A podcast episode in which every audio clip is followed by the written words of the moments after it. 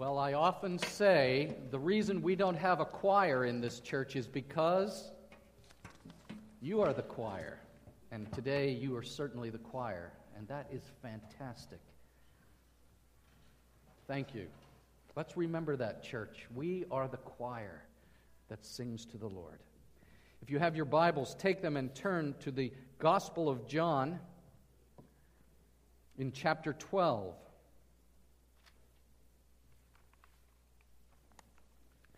And we'll pick up in verse 9 and read through verse 19. If you don't have a sermon outline in your program, put up your hand. Uh, Jim Westbrook will get you one. Uh, we want everyone to have the scriptures if you need them.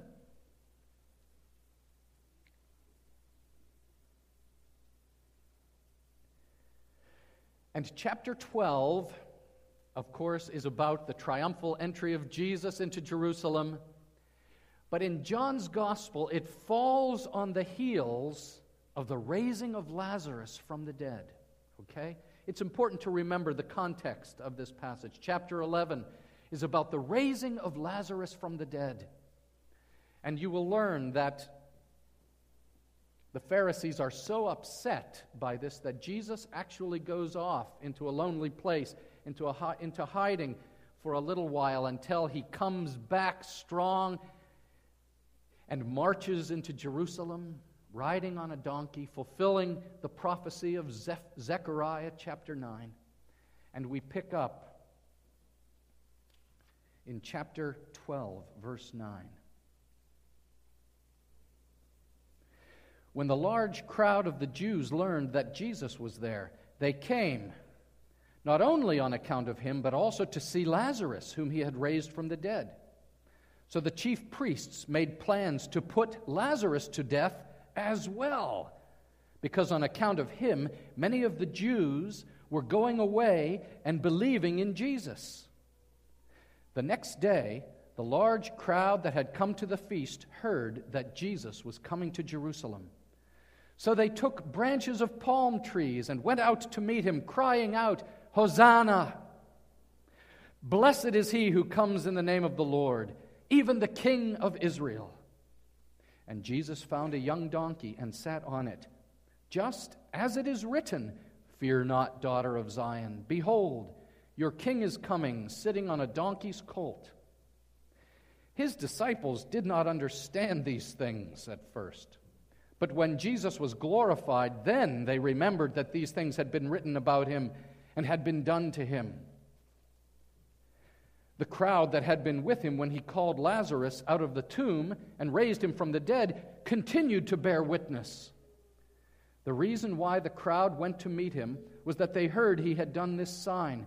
So the Pharisees said to one another, You see that you are gaining nothing. Look, the whole world has gone after him. So far, the reading of God's word. Jesus Christ is passing by. The one who will be revealed as the King of glory is passing by. How does your heart respond to him? Jesus is passing by. What do you say about him to your friend or your husband or your wife or your neighbor? Jesus Christ is passing by. How does your heart react to him? One of the great things about Palm Sunday is that the events recorded here are written down in all four of the Gospels in Matthew, in Mark, in Luke, and also in the Gospel of John. And Matthew, Mark, and Luke really emphasize the, the, the fulfillment of the Zephaniah prophecy that Jesus is the King of Israel who comes in humbly on a donkey. And in those three Gospels, you have uh, this amazing juxtaposition of kingly glory and humility.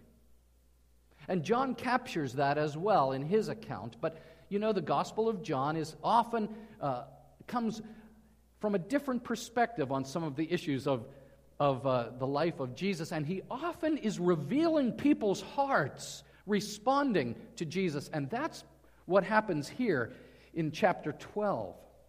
We celebrate the revelation of Jesus Christ But you know what John gives us is he gives us a very penetrating picture of a number of different responses to Jesus as he goes by. And he actually records them for our consideration here in this passage. Oh, how great it is to worship the King of kings and the Lord of lords, who is also humble and gentle and kind. Who would not marvel at him? Who would not bow the knee before him? Well, apparently there are people who are not interested and even hostile. In fact, you'll see in your sermon outline there, I'm just going to note four kinds of responses that can erupt in our hearts. One is hostility. One response is a response of hostility. Another response is a response of excitement, where we get excited about Jesus insofar as he meets our agenda and fulfills our expectations. A third response, is, frankly, is a response of confusion. And the fourth response, well, we'll get to that uh, in a couple of minutes. But the context here is Jesus has raised Lazarus from the dead in Bethany, about two miles from Jerusalem. And it is very upsetting to the Pharisees. And the Pharisees are the big players in Jerusalem, especially the big players at Passover. And this is Passover. And the, the population of Jerusalem is about to erupt from about 50,000 people to upwards close to 200,000 people will come in. And this is the hour of celebration among the Jews, and especially good for the Pharisees because they can show their control over the people and tell them how they are to live their religious life. But something has happened this year. There's this Jesus, and he has raised Lazarus from the dead. And the crowds are fascinated by him and flocking to him. And Jesus is upsetting the religious status quo. He's turning things upside down. And if you go back one chapter, and I recorded it in John 11, uh, I wrote on the back of your sermon outline, we read before this triumphal em- entry So the chief priests and the Pharisees gathered the council and said, What are we to do? For this man performs many signs. If we let him go on like this, everyone will believe in him, and the Romans will come and take away both our place and our nation. And then down in verse 53 So from that day on, they made plans to put him to death.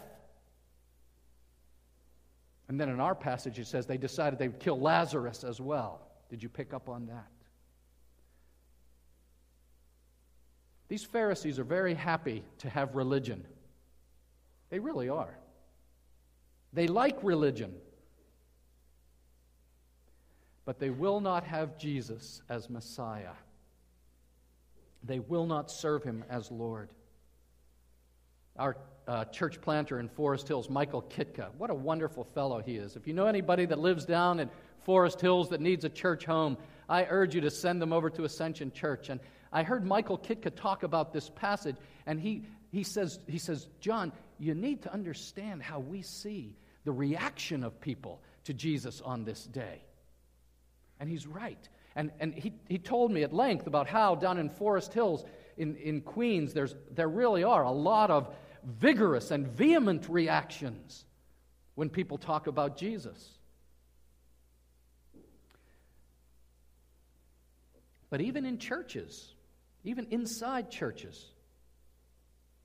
People can get distressed if you talk too much about Jesus. Hmm. Is that true? It is true. People will like religion and they will hate Jesus. I've mentioned before the first novel of Flannery O'Connor, the great uh, Southern writer in the 1940s, Flannery O'Connor's first novel was entitled Wise Blood. And it's all about this character named Hazel Motes. Hazel's grandfather was a preacher, one of those Bible preaching preachers, and Hazel despised and was embarrassed by his grandfather, but he became a preacher, an atheist preacher. And he said, I'm starting a church, and it's called the Church of Christ without Christ.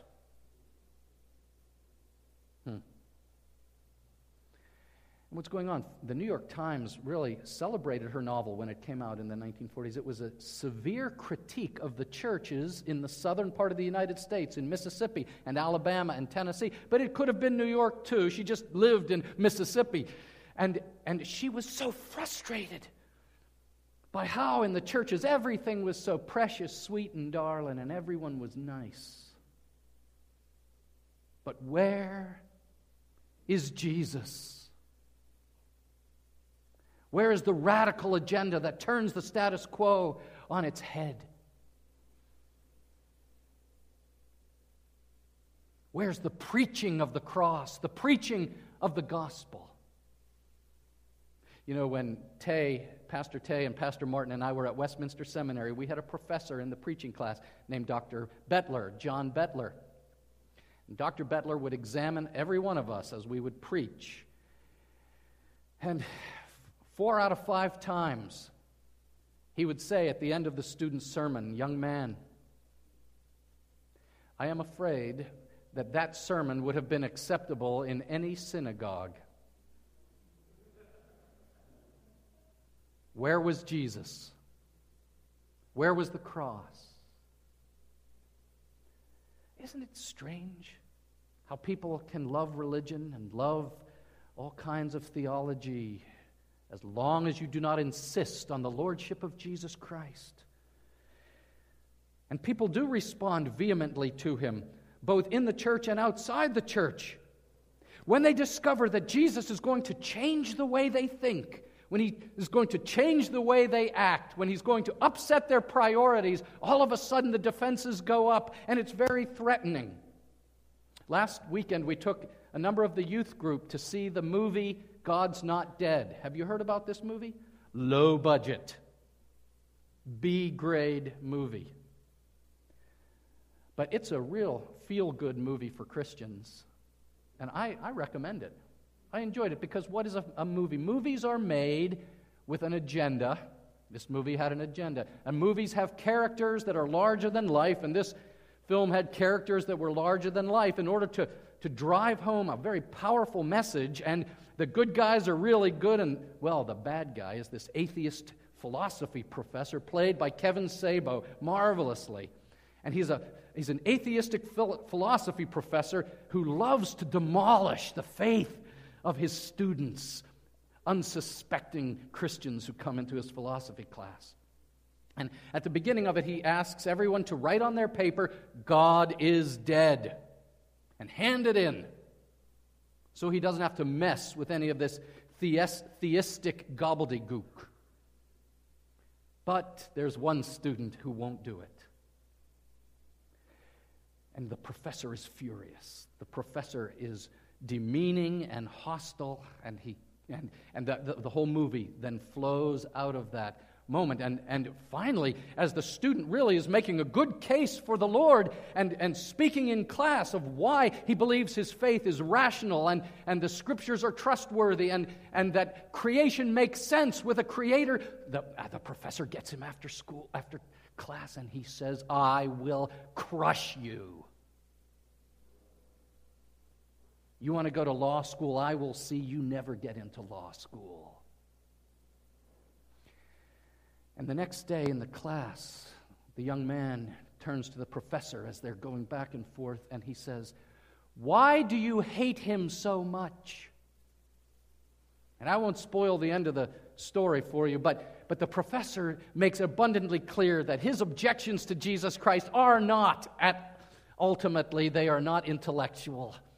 They are emotional and they are moral. And he will not and does not want Jesus as his Lord, telling him how to think, live, and act. Very interesting. What about you? Friends, inside every one of us, in our flesh, those of you who are Christians, when you are confronted by the claims of Christ, be suspicious. Pay attention to your own heart. How do you respond to him? And if you're not a Christian, do not be surprised if you find yourself coming up with arguments against Jesus and reasons to, re- to deny and refuse him, okay? That's the first response. But then there's a second response of people. And, and they are like the crowd at Shea Stadium on opening day.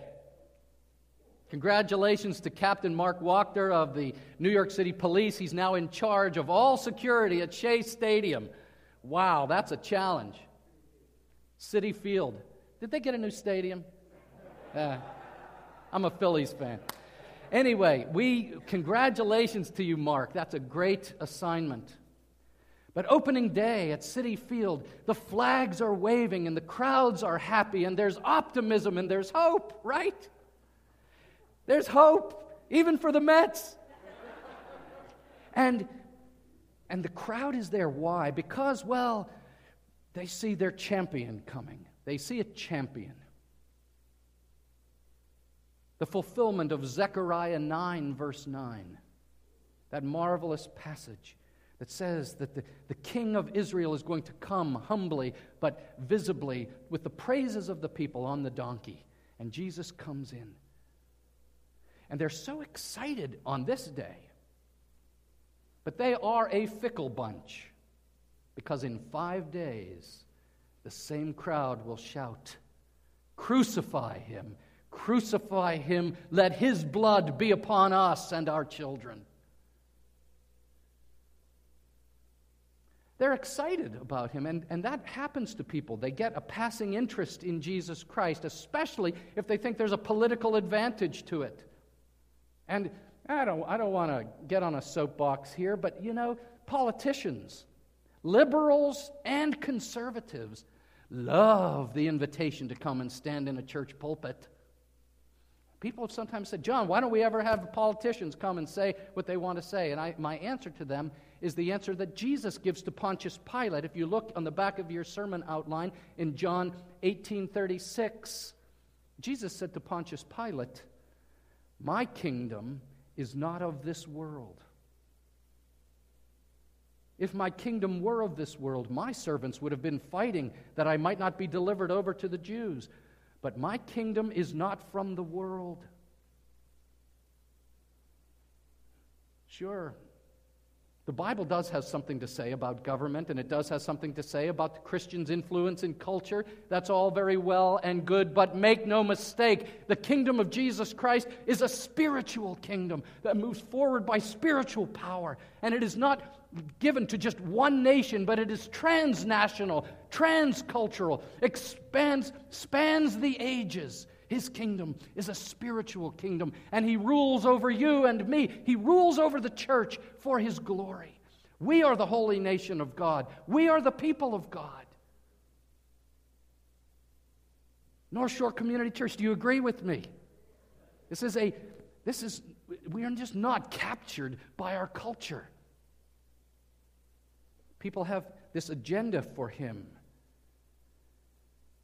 And it's not always just a political agenda. I think more, if we're honest, especially in middle class America, we want Jesus to get on board with our personal agenda. If it's not a political agenda, it's a personal agenda. And, and Jesus, if you will help me in my upwardly mobile climb, well, then I'll come to your church.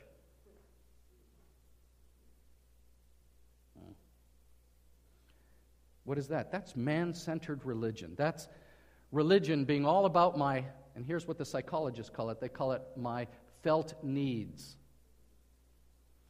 And I know a lot of preachers, and I understand the temptation. Preachers who say, you know, the key in the pulpit is preaching to felt needs. That's what we need. That's the only way your church is going to grow. You preach to felt needs, and people will come. If you tell them Jesus will solve your problems, people will come. Now, in our home fellowship groups, in our Sunday school classes, in our Bible studies, in our youth group, we apply the Bible to all of life, and it speaks to all of life, and it speaks to the problems that we face. That's very important in our discipleship here in this church. But one more time, when we gather on the Lord's day and come into the assembly of His people, it is to be Christ centered, not man centered. Does that make sense to you? Because that's what we need. More than having our eyes on our own navels and trying to figure things out, we need our eyes lifted up to Him and stayed on Him. Stayed, that's the old fashioned way, right? Stayed upon Jehovah. Hearts are surely blessed. Our, our hearts fixed on the Lord. That's what we need. And I know, I know we are often lonely. And I know that parenting is hard. And I know that money is tight. And I know that you might do your homework, teenagers, you do your homework, you study for tests, and you still get bad grades.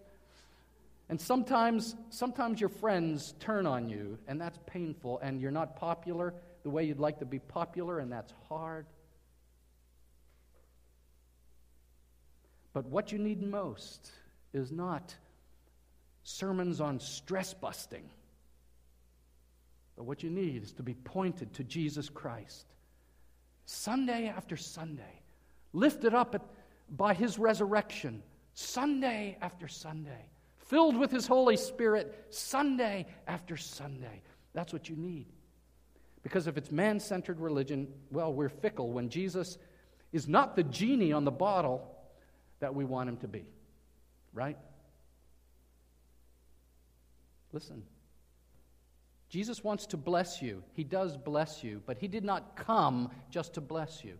Jesus Christ came from heaven into this world in order to recapture a renegade planet and to establish His kingdom and to rule as King of kings and Lord of lords and to then grab a hold of you and you and you and me, to grab a hold of us and to draw us into His grand cause and as he does that, he blesses us. And he helps us. And he comforts us. And he guides us. Isn't that, that does that fit? Don't get it upside down. He's not the genie in the bottle. He's the king. That's what Palm Sunday is all about. He's the king of kings and the lord of lords. So, some people respond with hostility. Some people respond with a passing excitement. But there's a third group of people mentioned, and, and who are they? In verse 16. It's the disciples. What does it say about the disciples? His disciples did not understand these things at first. I think a better translation is his disciples were confused by what was going on.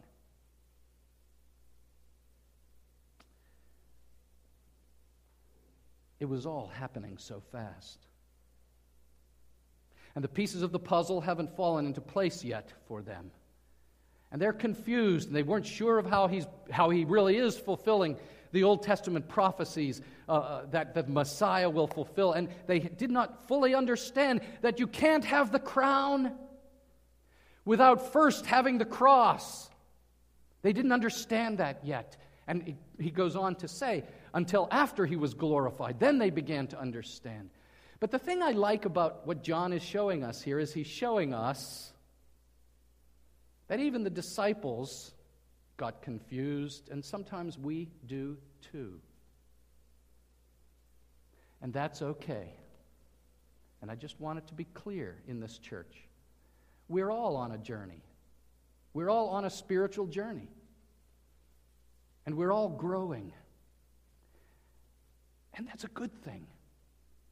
And sometimes I'm like the disciples. I'm, I'm, I'm, I'm not sure about everything, I'm not sure what's going on. Are you allowed to have questions in the North Shore Community Church? Yes.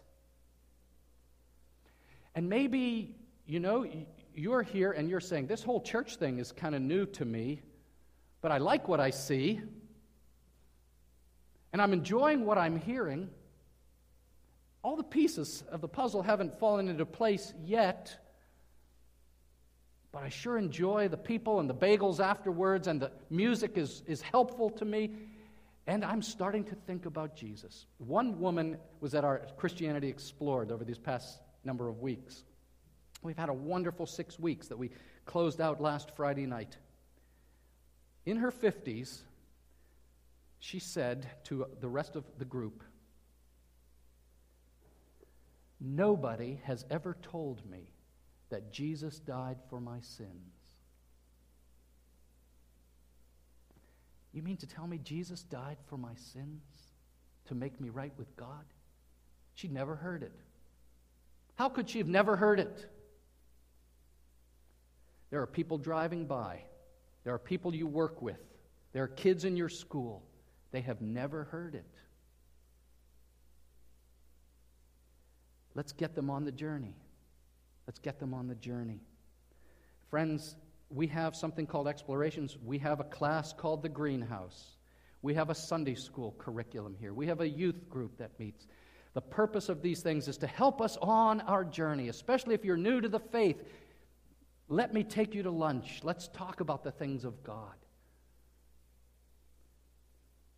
And to the rest of you, the rest of you who say, Well, I'm not so confused, I think I do understand. Well, that's great, that's good, but be careful. Let's not communicate to those who are new to the authoritative message of the Bible and the, the glorious Christ, people who are new to that, let's not communicate to them that, well, unless you behave like, like we do, you really oughtn't to be here. Because when the church does that, we sin against those people. Okay? You know, people become sort of belongers. I'm not talking about church membership. Church membership is very important, it's very important. But I'm just talking about people sometimes become belongers to the group before they become believers. And they become believers before they become behaviors. okay? That's what our discipleship helps people through that process. In my own life, can I just tell you, in my own life, I was a nutty 18 year old kid. And I began to understand the power of God. And I began to understand the wisdom of God. But I did not understand the holiness of God. And my friends were very patient with this knucklehead. They were patient with me. Until, and here's the prayer that Paul prays in Ephesians 1. It's also on the back of your sermon outline. Paul prays that you, having the eyes of your heart enlightened, that you may know what is the hope to which he has called you, what are the riches of the glorious inheritance of the saints. We need that enlightenment, don't we? And that should be your prayer. Oh Lord, enlighten my heart and then transform my heart. So, First group of people, they're hostile. Second group of people, well, they're excited, at least for the moment, as long as Jesus fulfills their agenda. The third group, they're confused. But then in verse 17, he describes at least another subset of the crowd. And I'm not sure exactly that whole subset, but who are they? Verse 17 the crowd that had been with him when he called Lazarus out of the tomb and raised him from the dead continued to bear witness. And this crowd understood something that all the others did not. What did they understand? At least in a preliminary way, what did they understand? That Jesus Christ conquers death.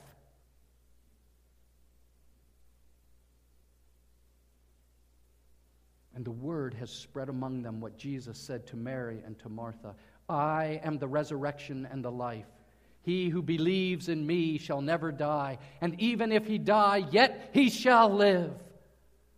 And this group, again, in a tentative, preliminary way, this group understands our Jesus is the conqueror of death and the grave.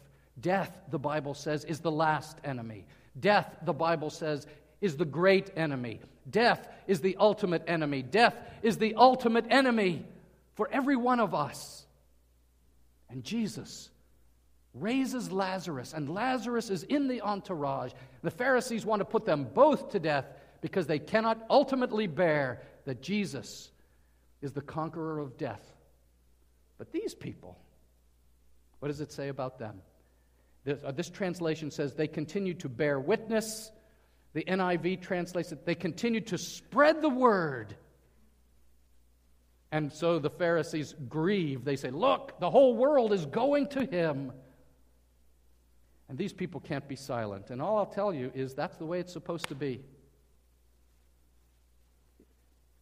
In Christianity Explored, Rico Tice looked right into the camera a couple weeks ago and he said, you'll remember, he said, Jesus has authority over creation. Jesus has authority over, uh, can forgive sins. Jesus has authority to teach with power, but Jesus has authority over death. Have you come to the place in your life where you trust Jesus with your own death? And I ask you that question today. Have you? Really? Trust Jesus or should I trust myself? What about you? If you've never trusted Jesus, maybe today He is enlightening the eyes of your heart. Maybe today is a day when you say, Wow, the puzzle, another puzzle piece has fallen into place. I need to trust Him, to receive Him, to believe in Him, to acknowledge Him. If you do, then you need to join us and this fourth group of people and bear witness to Him and spread the word. They are a picture of the church of Acts as the word continues to spread and continues to spread widely and with power. Well, the King of glory is passing by. How do you respond to him? The crowd in a few days will shout, Crucify. The disciples will scatter.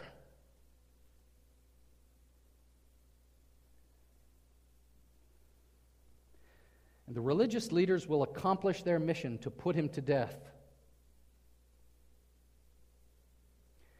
And I invite you to be with us Friday night at 7:30 as we ponder just what happened to our Savior on that night that he was crucified.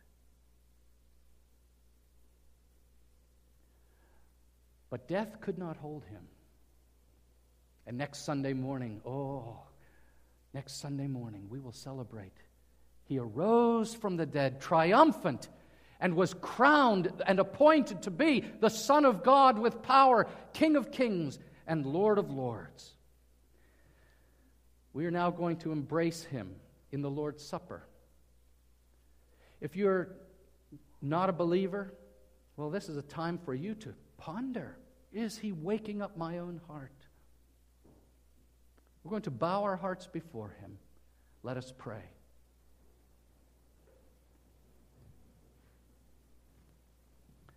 Lord Jesus, I know that there is something in my own heart that often resists you.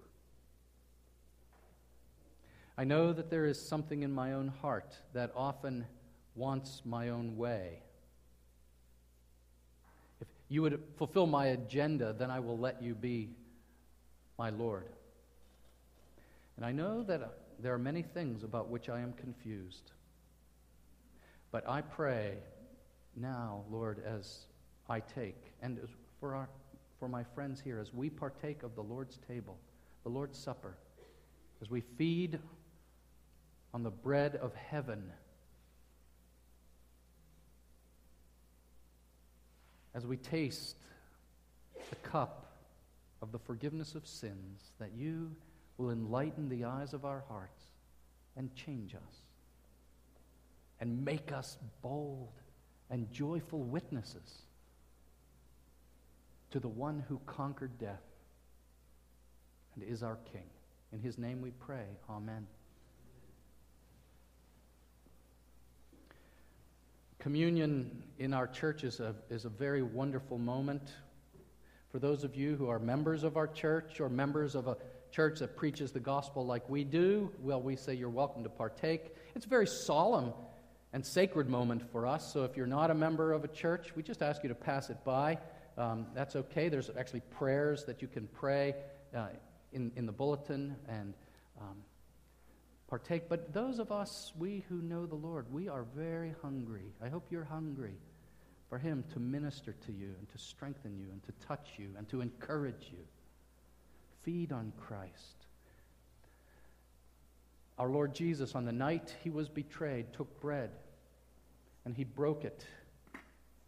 And he gave it to his disciples. As I'm ministering in his name, give it to you. And he said, This is my body, which is for you. Do this in remembrance of me. Let's be quiet before him. You invite him to do some business in your own heart.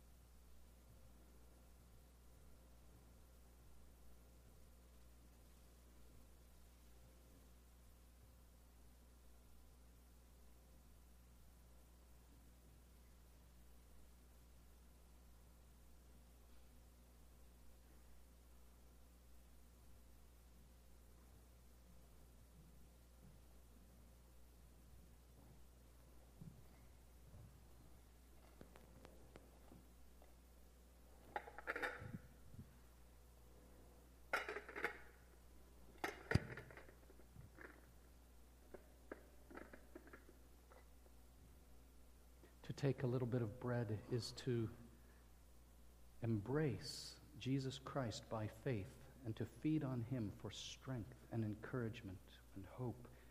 So take and eat and feed on Christ by faith.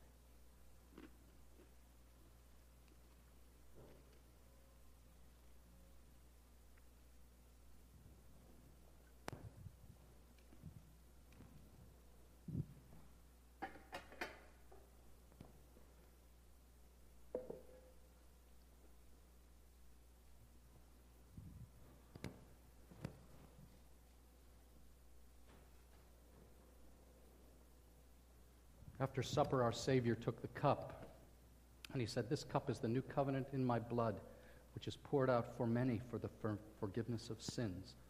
All of you drink of it.